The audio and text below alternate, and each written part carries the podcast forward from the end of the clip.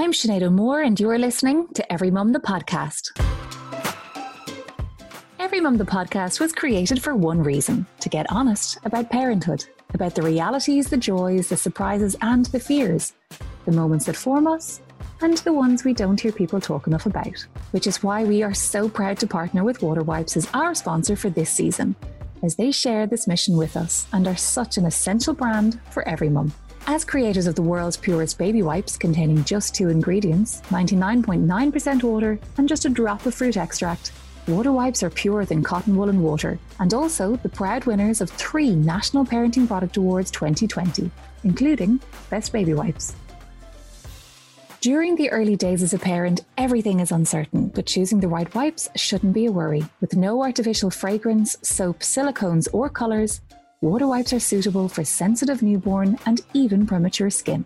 Together, we are committed to providing more reassurance for parents with trusted products and this podcast, helping us to all take those important steps towards greater confidence while building a community of support for every mum. There are many, many routes to motherhood and every single one is magical. In this episode, we are joined by author, nutritional therapist, model, and new mum Rosanna Davison to talk about her incredible route to motherhood. With kindness, she takes us through her story from the first pregnancy to 14 miscarriages. The years of staying positive while trying to find a solution, the really hard decision to not carry her baby, but to pursue surrogacy instead, and to that moment where she cut the cord and took baby Sophia into her arms. Rosanna's story is heartbreaking and beautiful in equal measure. Her resilience, courage, and strength is honestly mind blowing. And hearing her personal and honest story, you can't help but believe that becoming a mother is simply magical. So, Rosanna Davison, thank you so much for accepting our invitation to be a guest on Every Mum the podcast and for joining you. me today and sharing your story about how you became a mum to baby Sophia. Thank you so much for having me. Not at all. Um, Good to be here. It is a very unique story in terms of the typical way that Irish women have become mothers. And I think that's why your story is so powerful. And um, we're all drawn to it because we're looking at this process and mm. your life mm. and thinking, you know, it's so such an incredible happy ending. And I think everyone is just so delighted for you. Yeah, thank you. Um, yeah, the the response has been overwhelmingly positive and supportive, and you know, there's just been so much love and um, you know positivity shown to um, me and my husband Wes ever since we went public with our story in July last year. So it's it's I suppose for us it's just opened our eyes to um, fertility issues, how many women and couples are going through struggles. And you know as i was saying to you just before we started recording no matter the details of somebody's journey and there are so many different journeys you know that we've heard and just stories out there i think we all deal with the same sort of emotions. Um, and that's something i obviously want to talk about um, throughout this podcast and just how to manage the emotions and the the sense of fear and loneliness and the trauma of going through fertility issues when did you start identifying? Like, when did you start thinking, I think there's a problem? We're married in 2014. By the end of 2015, we thought, you know, this is a great time to start a family. We'd always imagined having kids and, and becoming parents. So um, I got pregnant very quickly. It was all very exciting. You know, went to my GP, had it all confirmed, had my bloods done. Everything looked fine. Um, probably rushed into telling my family at five weeks, but we were celebrating my grandmother's 90th and they were sort of noticing that I wasn't having any wine at yeah. the dinner. it's hard to avoid that. It's hard that to when it's your family yeah. and they know you very well. And you're so excited. Um, and I was so excited and I was really feeling all the you know, the tiredness and the bloating and the hormones yeah. and kind of embracing it all. Um, so we did that. And then, as I've said, at six and a half weeks, um, it all ended very suddenly um, painfully, as anyone who's been through um, that kind of miscarriage knows. So, um, you know, told my doctor, and I was just told to kind of try again because, unfortunately, um, as many women and, and, men know, it is common to have a first miscarriage. One in four. Yeah. exactly. Um, so you And know, I it think was it's so traumatic. brave to talk about because I think that's one of the problems of miscarriage and feeling those Mm. senses of loss and loneliness and kind of surprise almost because because we don't talk about pregnancy before 12 weeks we often don't hear the experiences of miscarriage That's it. And it's made me question why we have to be so silent, why we're told to be so silent up until the 12 week scan. Yeah, and um, we're so if it- well, yeah. And if it happens to you, it's so important to talk about it. And I remember, you know, say it happened on a Wednesday, that Saturday, I was going to my friend's birthday party for her one year old boy. And I told everyone there, and it didn't ruin the mood. I mean, they were very supportive. And it just made me feel so much better that you know, I got the news out there. I was being supported by my friends, some Yeah. of whom had, had been through it as well.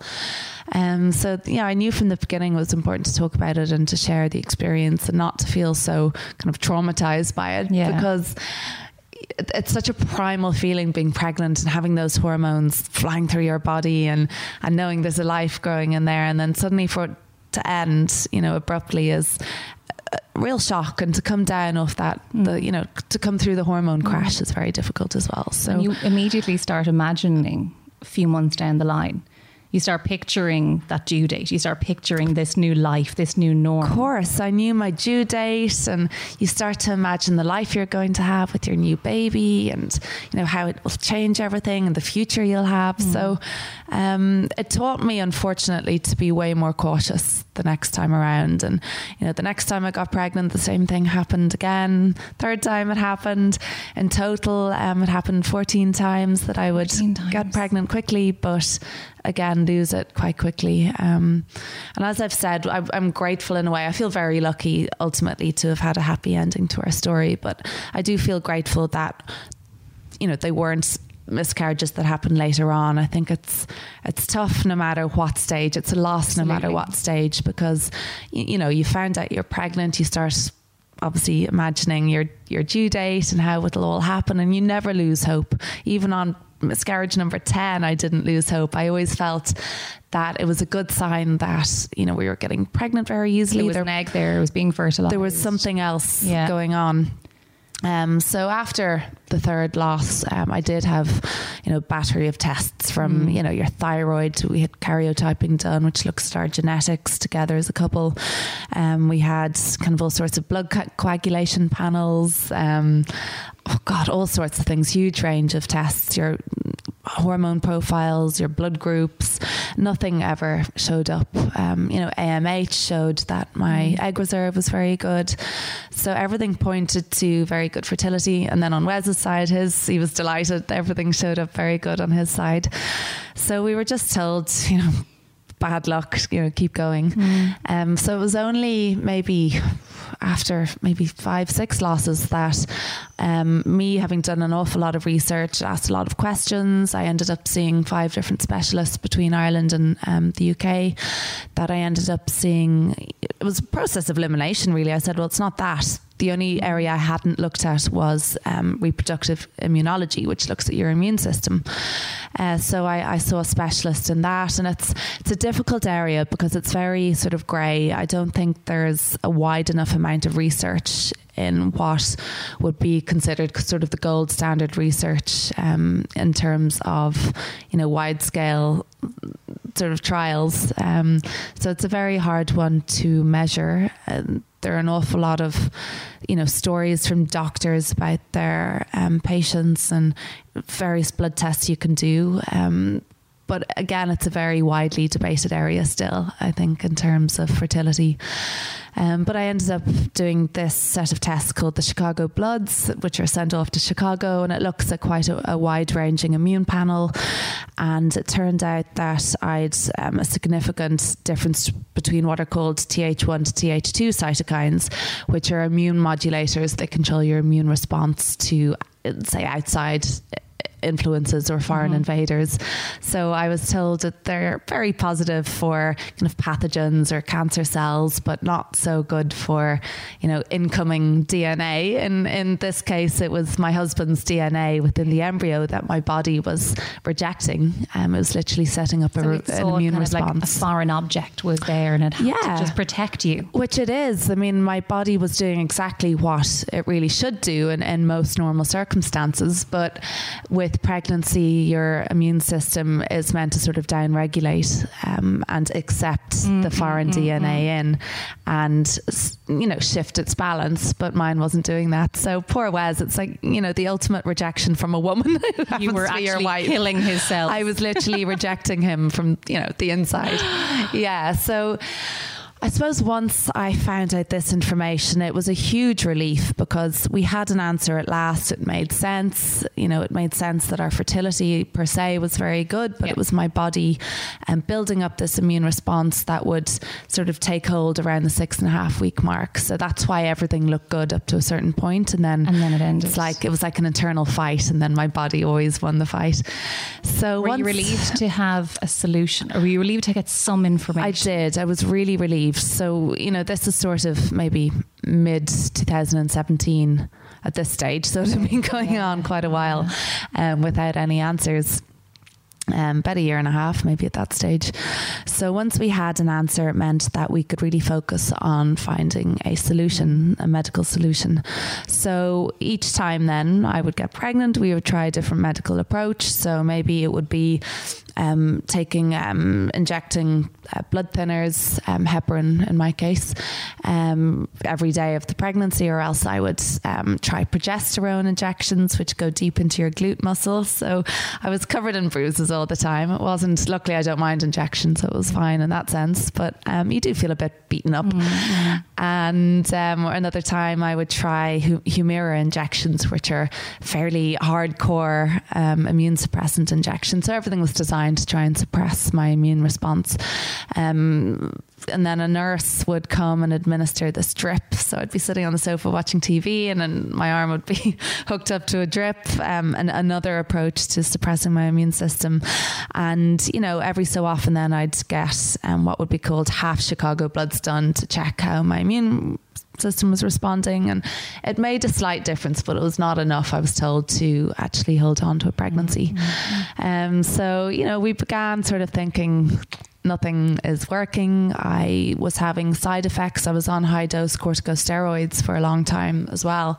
And anyone who's been on them will know that, you know, you start getting a bloated face and just generally swollen with water retention. Um, I was getting, you know, things like I was getting headaches and um, little mouth ulcers on my gums and tongue from the side effects mm-hmm. of the medication. And also, you're at higher risk for um, diseases like osteoporosis um, from being on long term steroids and um, blood thinning injections. So we had to take all of this into account, and eventually.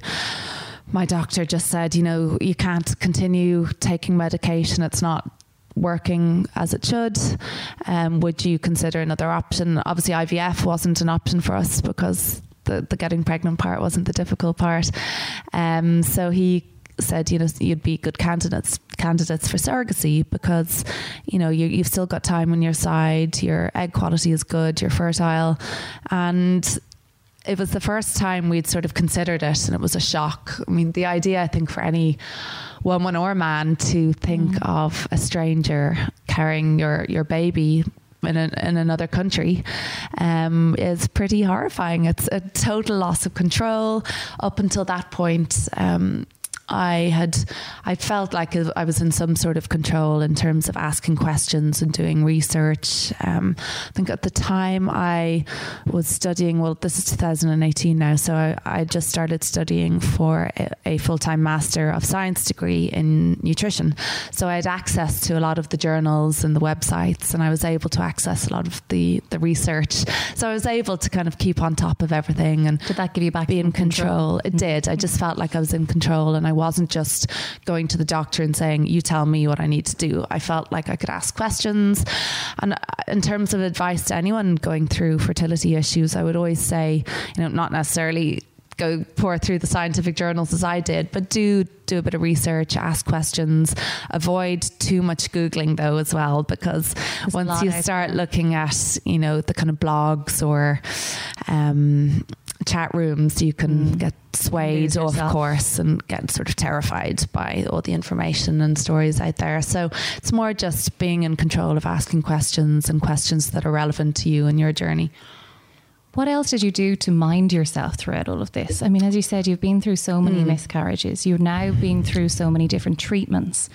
You know, you're trying to put on the armor that makes it look like life is business as usual. Mm. And as you said, you're still continuing with different goals that you have in other aspects of your world.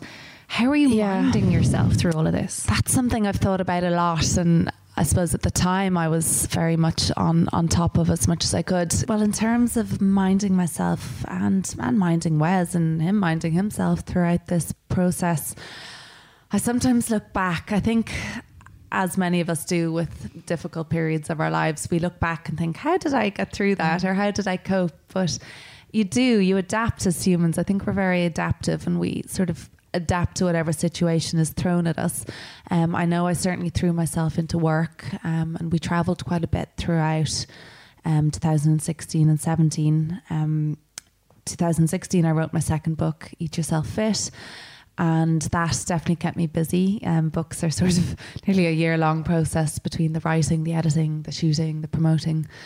Um, and then 2017, I started working with an international hotel group, um, designing their wellness recipes for their restaurants and spas and room service menus. Um, they were based in, they are based in the Indian Ocean, so that took me on some nice trips. Very so, nice. I, you know, I had something to focus on away from what was going yeah. on with us, but at the same time, it did take an awful lot of our time and our mental space I think there's nothing that makes you feel quite like a grown up than going to a fertility clinic yeah. and sitting in the waiting room waiting to be seen. Um, so I suppose we we did look after ourselves as a couple. Um, we were very supportive of one another. We found that speaking to family and close friends was an important part of the healing mm. process and just I found that the more I opened up to friends, the more I'd hear their stories and their experiences. It's funny, it became, isn't it, how that happens? Yeah, it becomes like a community yeah. then. And we, we stay kind of, you know, we we can be so silent about the things that mm. we're most worried about. Almost yeah. if you speak it takes on a life of its own and it becomes more true and, and, your fears are out there then. Absolutely. And it feels like maybe you're a burden on people or you're opening up an area that's raw and sensitive for others.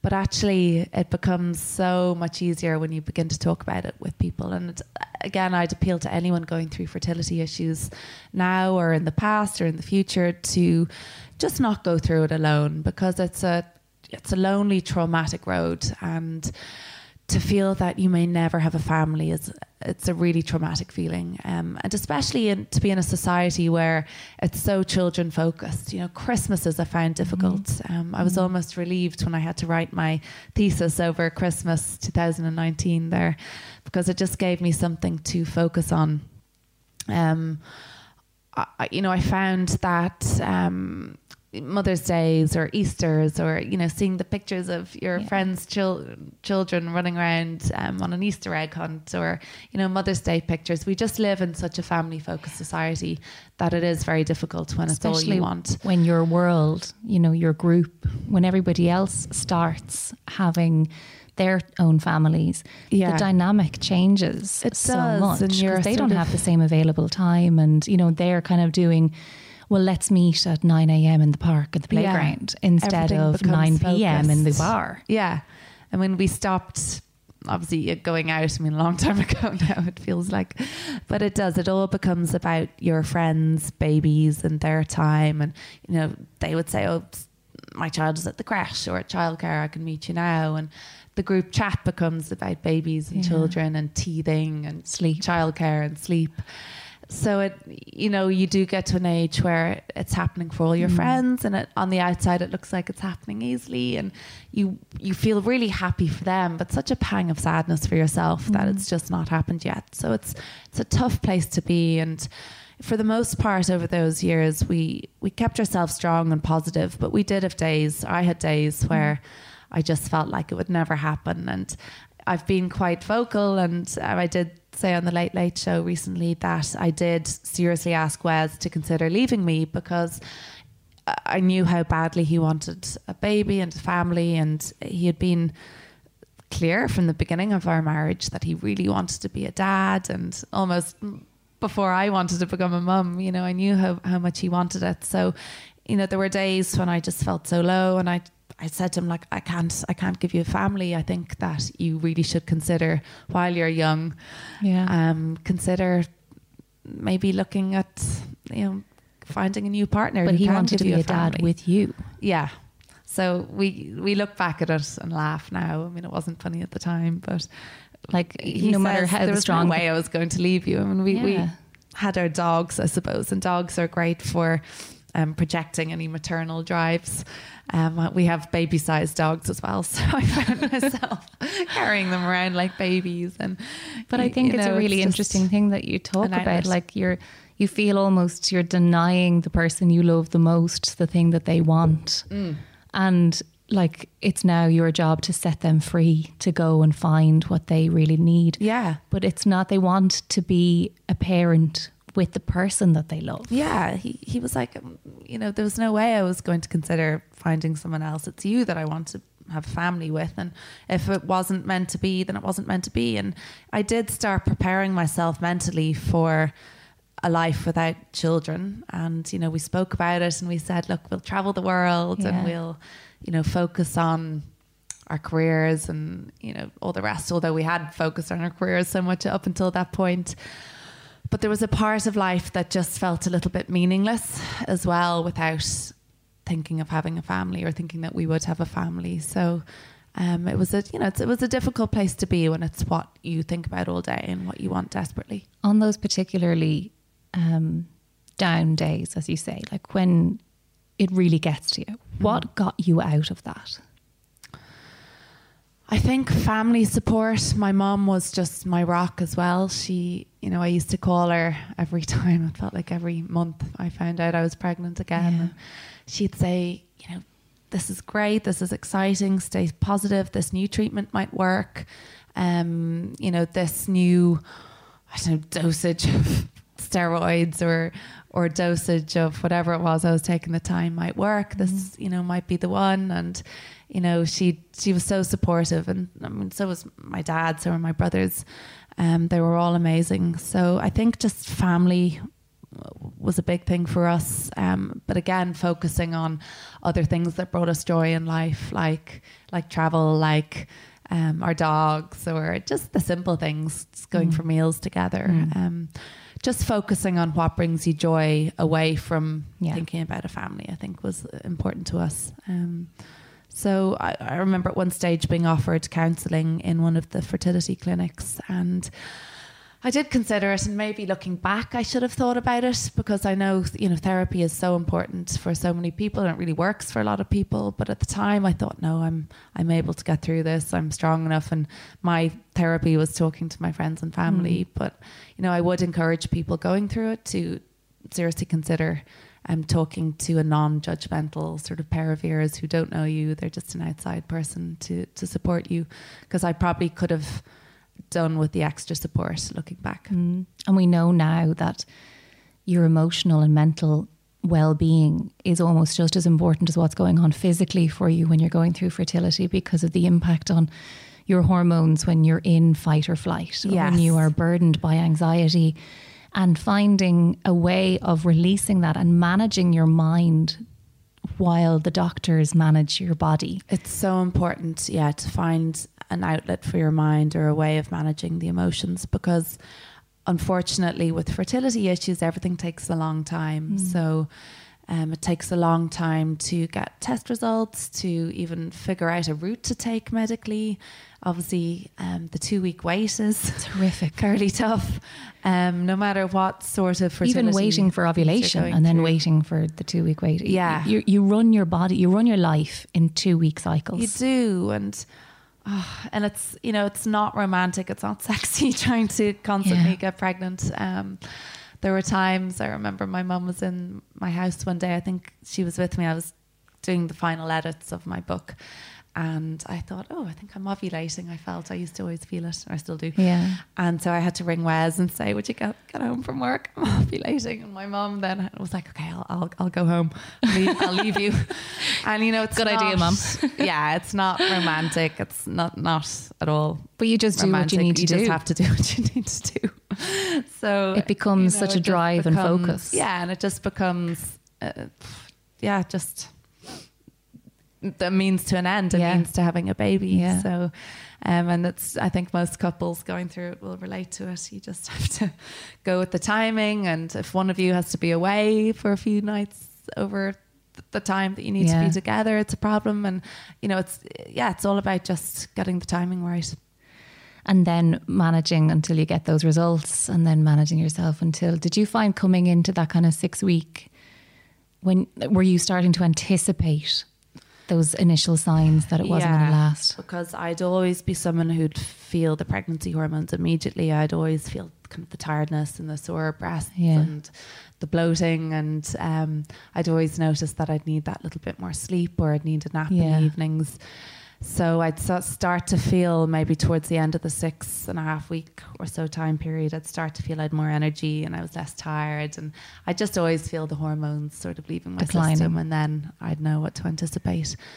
Um, uh, you know, I, I do understand though that before kind of the eight week period, it is little less traumatic. There's less, I suppose, of the pregnancy to lose, Mm. and then after that, it's it's kind of gets worse. I never had to have a DNC, for example, but still, I mean, it's you're still pregnant for long enough to really feel it and to feel the change in your body and to and be so conscious analyzing every feeling yeah and do i feel Every tired enough do i feel more energy today less Yeah. energy today yeah feeling Yeah. if your boobs hurt that day more than others or it's mentally draining it is asking yourself constantly is my body pregnant Yeah, it is. And to constantly take tests and Mm. the money you spend on all of it.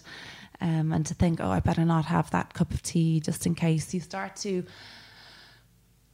almost, actually, I, when I got out of the period of blaming myself, that's when it got much easier as well. And that's something I suppose I haven't talked about enough uh, up until now is the way you blame yourself is so um, exhausting and so sort of traumatic as well for your mental health.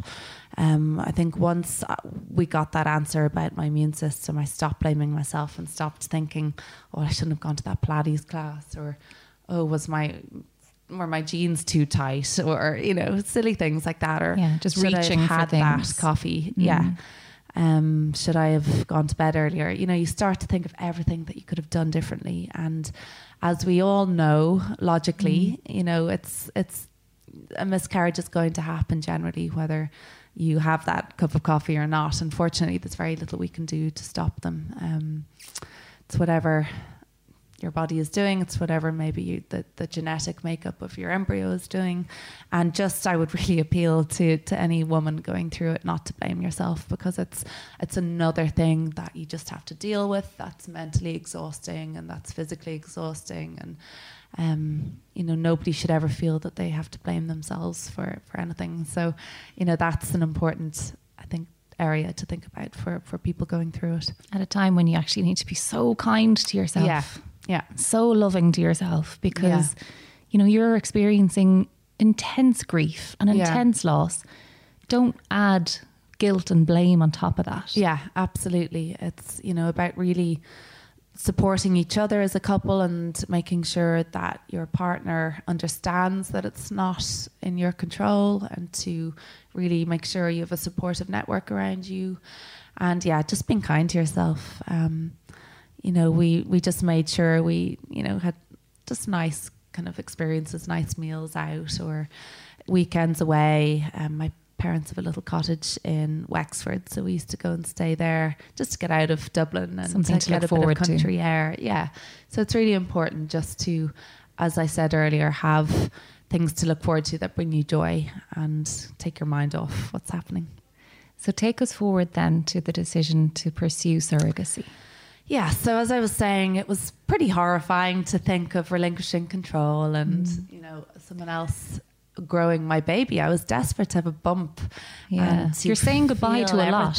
You are. Like I know it's a, it's an option and it's adding this new level of hope. Yeah. But on the other hand, you are closing the door on a chapter of what you assume will be that pregnancy and the birth. Yeah, and it's a route to parenthood. Of course, it's it's absolutely feasible as we've shown. But um, you know, I was desperate to feel kicks and um, you know, buy maternity clothes and have a bump to show off, and just all the things that my friends were doing. You know, um, so we were told that surrogacy would be a good option for us, and it took me a few weeks to sort of get my head around the idea.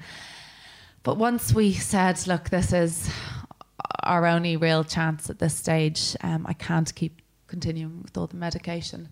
Um, the first thing we did was contact a lawyer who specialises in surrogacy. And I would say to anyone um, thinking about going down the surrogacy route, no matter where in the world you do it, is to get um, very solid legal and medical advice as well, because obviously you have to be medically healthy enough to go through um, IVF surrogacy, which is what we did using our own um, eggs, well, my own eggs.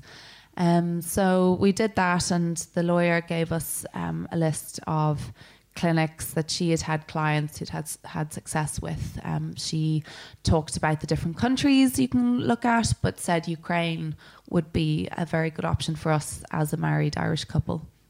Um, so from then, I just did, did a load of research online. Um, as I said, I was doing a master's at the time.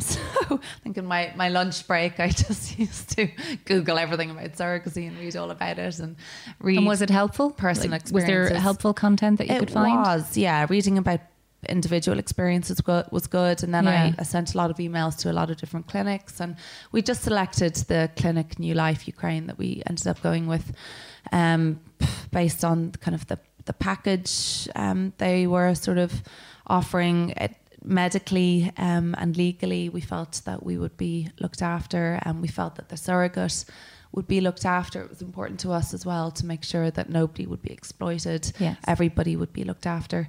So from then, just we started communication. Um, it took the guts of a year then to get through the next stage, which was showing that we were healthy enough um, to have our biological material Yeah. put into a, another person. What does that entail? So that show that you're healthy enough. Well, that entailed, I mean, rounds after rounds after rounds of blood tests and scans. And luckily, I have a very supportive GP who just saw me nearly twice a week. I was in with her. Um, luckily, as I said, I don't mind needles or blood Yeah. tests, but it just meant doing showing that I was hormonally um, healthy enough to undergo the um, hormone treatment for the, kind of the IVF side, that I'd no infectious diseases, that you know I'd no sign of tuberculosis, of breast um, cancer, of cancer markers in my blood. Um, it was just every sort of blood test and scan you can nearly think of. I had to do, And is this to protect and Wes as well. Yeah, is this to protect you both in terms of the treatment that you have to undergo? Yes. Or is it to protect the recipient of what the genetic material you're putting into them? both. I mean, we had to prove that we're not HIV positive Yeah. or we don't carry a certain infectious disease. So when we're putting our when they're putting our material into her, that she won't catch something. Okay. Um, and then we had to prove hormonally, well, I had to anyway, that I was healthy enough to undergo the hormone treatment. So all the injections to actually stimulate that my egg. eggs to grow. Yeah. Yeah. So all of that stuff. And then some of the tests had a three month um, sort of length of time. So if you didn't get everything else in over the three months, you had to repeat them. so um, we did all that. And then by November 2018, we um, signed our um, contracts and then they went about then finding the surrogate. So we have no say over um, the surrogate. They just have to, well, women over there sort of sign up for it Okay. and then they're chosen based on their medical history. They have to be unmarried. Um, they have to have ha- already had a, a baby kind of with a normal, healthy, uncomplicated vaginal birth, have no signs of any complications, Yeah. um, be a certain age bracket. So anyway, they found um, a surrogate for us. And she was sort of tested, went through everything. And then in February 2019, we flew to Kiev and then started the hormone treatment in order to grow my eggs um, for the egg retrieval process. So I How long did that take in Kiev? It, uh, we were there for three weeks in total, but the actual process only took ten days. I responded very quickly, um, and yeah, it was it was all very positive. And they got we yeah got twenty fertilized eggs out of the first go, so um, they were able to, Which is quite high. You hear someone Yeah, going through all that and only getting a couple was, of them. Yeah, lucky as I Yeah. said that you know all the fertility side was good.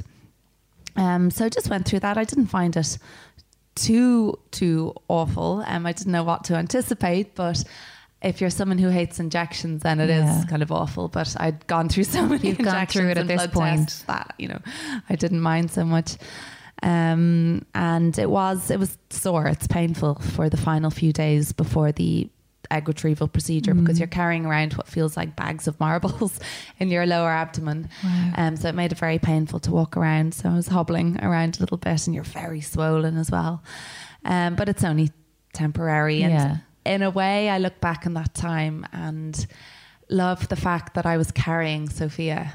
You know, in my ovaries, She was so I felt like she's been a part of me. She has been a part of me for my whole life, um, because as as I suppose She was most part of your mum. She was, yeah, and I love the maternal lineage story Yeah. where my mum carried her within me, within you know her when she was pregnant with me, and then obviously since I was five months old within my mum, I've carried Sophia.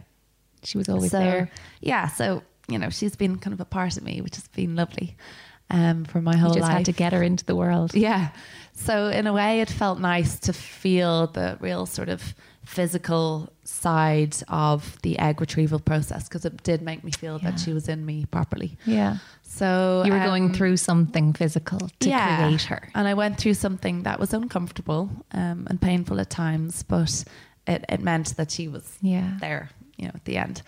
So and yeah, the And How soon after the implanting did you get good news? So the implantation process went ahead on the 12th of March last year, and then two weeks later we got word by email that um, we were expecting. So on the 26th of March. So You're just hitting refresh for those two weeks, looking at your emails. So See, I don't know how anyone copes with the two week Yeah. wait, but I think I just kept busy and just stayed positive. And we had a good feeling because, you know, our surrogate was healthy and obviously had had a healthy pregnancy already, and our embryo was healthy. Um, And so- even given the number of miscarriages you had, that those initial that that fertilization was healthy. yeah, You know that Yeah. meeting of the initial side was always Always, fine, exactly. my bloods were always fine. it was just going into somebody else who didn't have the issue you yeah. had. So I felt really positive about it actually because she didn't have the immune issue that I had. Um, so yeah, I found out she was pregnant, and I obviously we were delighted, but I'm still so so used to having so many losses again and again that we didn't get very excited. We just thought this is great, but we kind of moved on with our lives then. Um, and then it was just a case of getting our scans initially every two weeks. So that was exciting. We got our six week scan, um, and I think it was six and a half weeks, and we were told that, that there was a heartbeat. Um, we got a little picture such of a huge this tiny relief. little bean, yeah. And then we got the eight week scan, ten week scan, twelve week scan, and by the twelve week scan, I mean sh- th- th- there was a proper little baby Yeah. in there, and that was very exciting to see. Um, but I was still an absolute bag of anxiety all last year, up until I remember breathing a little bit of a sigh of relief at 26 weeks, and then 28 weeks feeling a little bit better. Then by 30 weeks, um, feeling okay, this is a big milestone to get Yeah. to. We're on the the home stretch Yeah. now. You know you're into kind of viability land. and- Exactly, yeah. Although the idea, even if she was kind of born at 28 weeks, it would still mean an awful lot of time spent over Absolutely. in Kiev and, and the NICU. Um, and as I said, we were kept separate um, from the surrogate. We had no contact with her.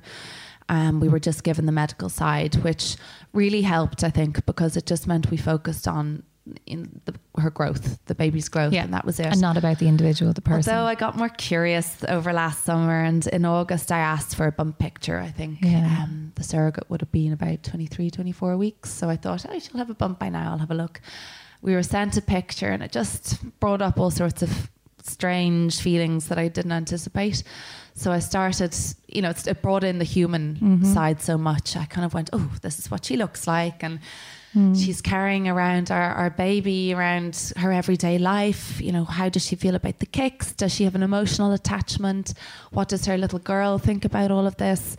Does her partner feel emotionally attached? Are they, you know, touching the bump? Mm-hmm. Does her daughter think she's getting a little brother or sister? So I felt quite sad actually looking at the picture, even though it was exciting to see her bump. I just thought this is what I'm missing out on. And I would love to have a bump to, to be her, be proud of. Yeah. So from then on, I just had to focus on just getting the scans, and that was it. I stared at the scan pictures, and we were given these 4D, you know, scans, moving scans every month, and I just stared at them for for you know hours and days, and just you know looked at our baby that way. So that was really exciting. And then trying to see who does she look like. Did you know it was a girl? Um, we found out in June that we were expecting a girl. I think she was 16 weeks. Um, two of the doctors said, "Yeah, looks looks like you're having a girl," and it was lovely because um, I found out. I kind of asked and found out, and I didn't tell Wes. And I said to him, "Look, um, this afternoon we're going to go over to my mum and dad's house. All four of us are going to be there, and I'm going to reveal the gender." Yeah. Um. So, because with the embryos, you don't know we actually implanted two embryos, and you don't know what what you're going to get if you're going to get twins or not, mm. or obviously one of them didn't um, take. Um, Sophia elbowed whoever her brother or sister out of the way. Um, so anyway, I made. Actually, I, I'm lying. I didn't make it. I bought it, but cut out a chunk of the middle of the sponge cake and put in this like pink sprinkle stuff, yeah. um, which I'd bought in the supermarket and brought it over. And, you know, I filmed them cutting the cake open and all these pink sprinkles came out. And, you know, there were tears. And Wes was like, oh, delighted to have a, a daughter. And my parents were thrilled to have a granddaughter and champagne and everything. So that was lovely. It was a nice way to do it, um, to find out before them. And then it was confirmed again at the 20 week scan. Um, but I remember still being so before the scans, I just wouldn't sleep, and I don't know if yeah. it's the same. Probably is for anyone pregnant with, especially their first baby.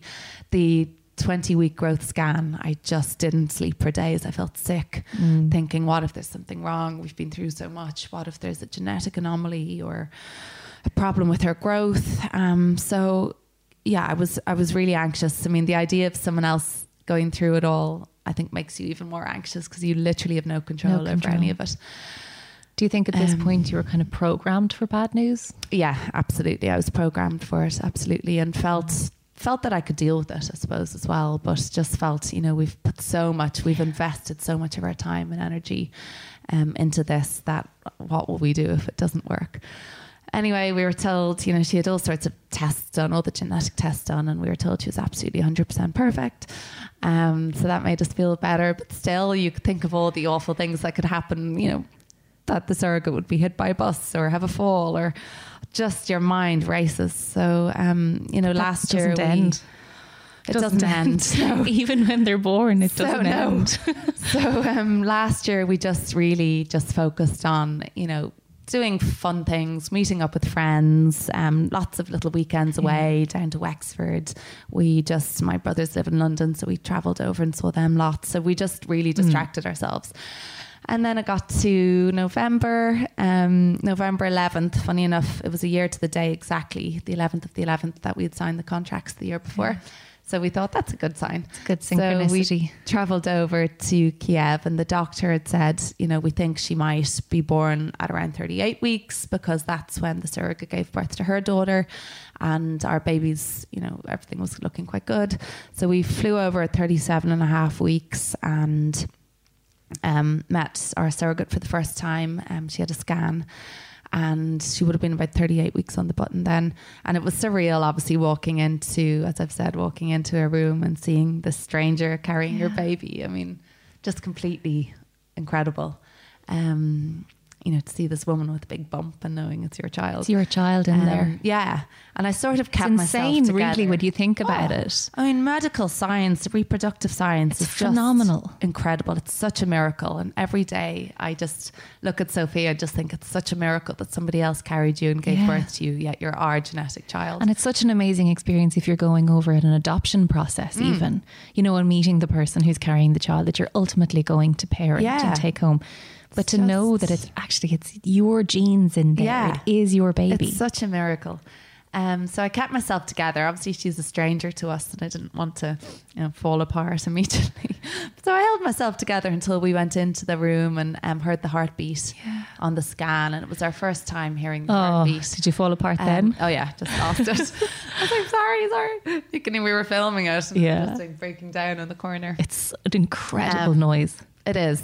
Um, so we did that, and then my mom flew over, and we were just living in an apartment for a few weeks in Kiev. Just had to keep ourselves busy while we waited on news.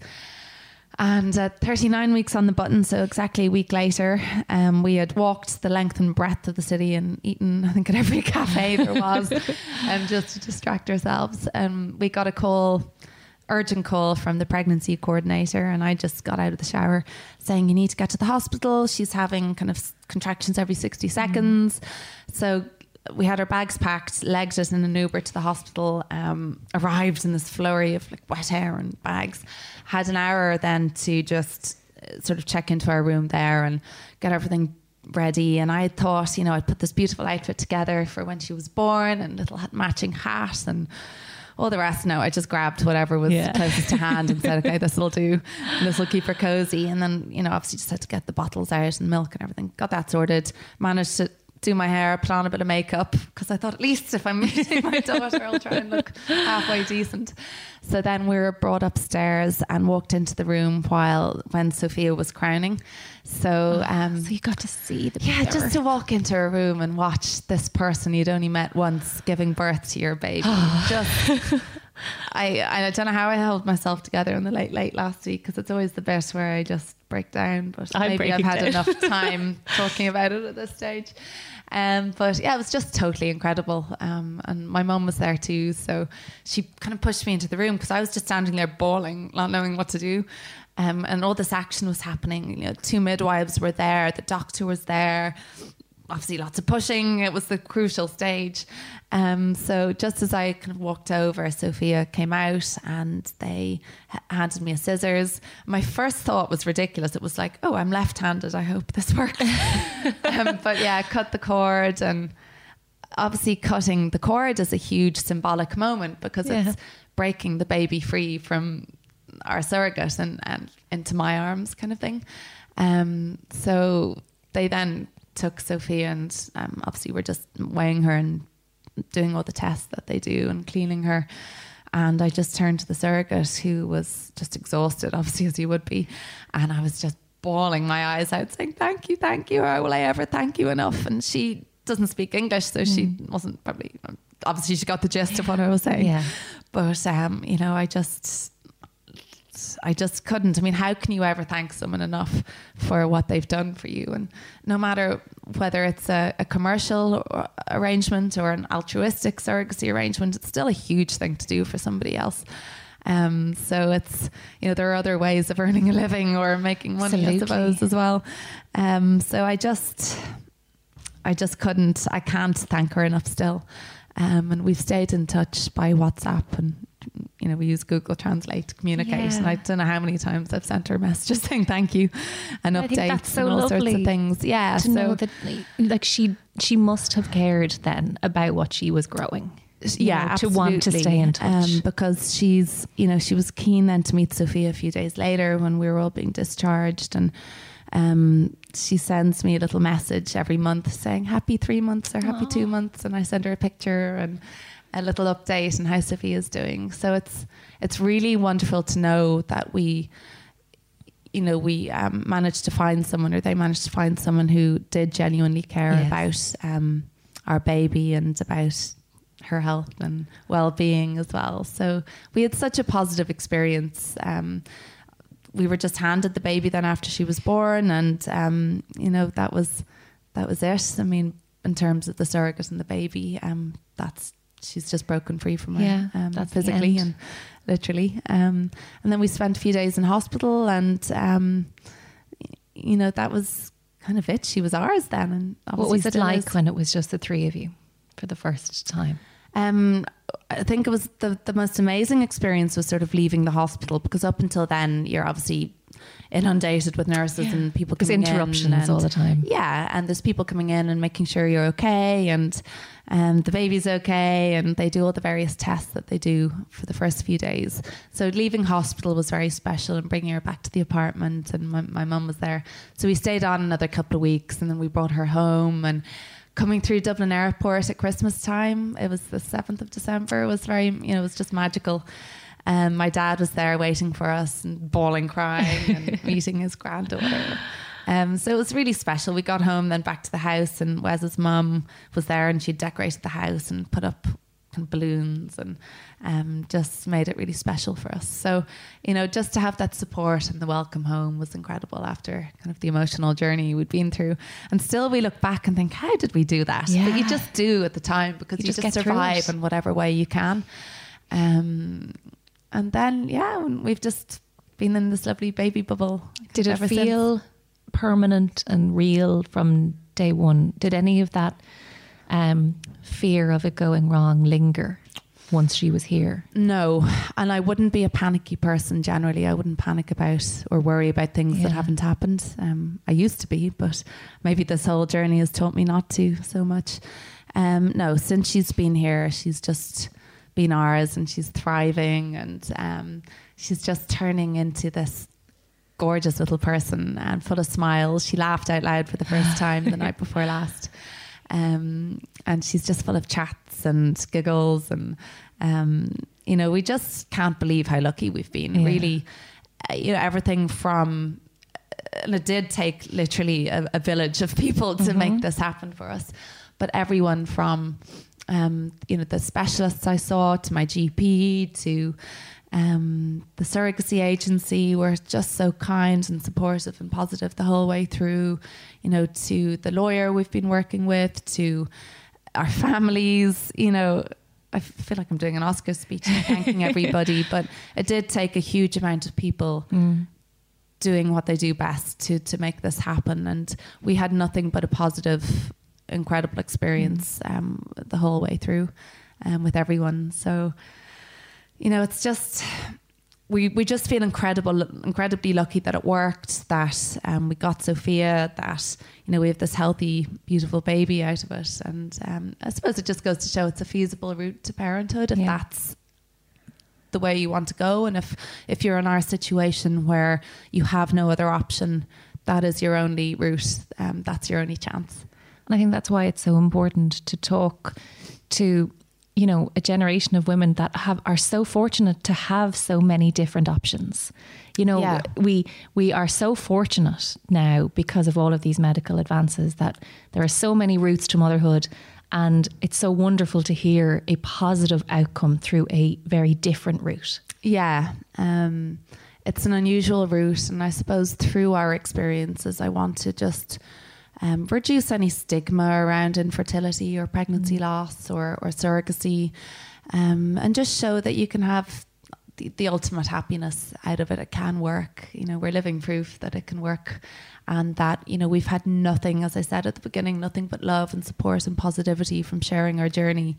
And nobody has come out and said, you know, oh, you know, or judged us for doing what we did because, you know, as I've outlined or explained, um, it was our only hope. And, um, you know, we're just so incredibly lucky that it worked. And is it everything that you hoped for? I absolutely love being a mother. Yeah, it's just as you know, I said every every single day is sort of different with her as she's changing, growing, and evolving. And just as you think you've mastered one phase, she moves on quickly to the next.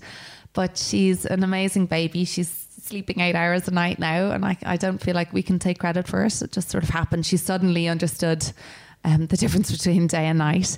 Um, and I, I know I've been warned of four month regressions and all that kind of thing, but we'll take it as it comes. Take it as it comes, Um, every just one day at a time. Just been, she's the first grandchild, so she, it's been incredibly special for the family, and it's brought us all so much closer together. And you know, my parents are over all the time, spending time with her, and it's just been so special. Um, I think we feel like life is so kind of complete now that we have her, um, because before you know, we had a wonderful life and we had everything we could have hoped for, but it just felt like it was missing something. And for us now, it just feels complete. Thank you so much for sharing your beautiful story. It's it's heartbreaking, but it's also just such an amazing ending. Yeah. And I am an emotional wreck after listening to it all. I usually break down more, but I think I've learned to just hold it together to get to the mm. end of the mm. story. thank you so much for joining well, thank us. Thank you for having me. Thank you for listening to this episode of Every Mum the podcast. If you found it's helped you, let us know, share on Instagram, or subscribe here and leave a review. You can learn more about caring for your fertility on everymum.ie and watch our series of powerful takeovers on Instagram. We're here to support you, so if there's anything you'd like us to focus on, get in touch at hello at everymum.ie. This series is kindly supported by WaterWipes. Water wipes are an essential for every mum from that first nappy change and during those messy weaning months. As creators of the world's purest baby wipes, WaterWipes are purer than cotton wool and water and are proud sponsors of Every Mum, the podcast.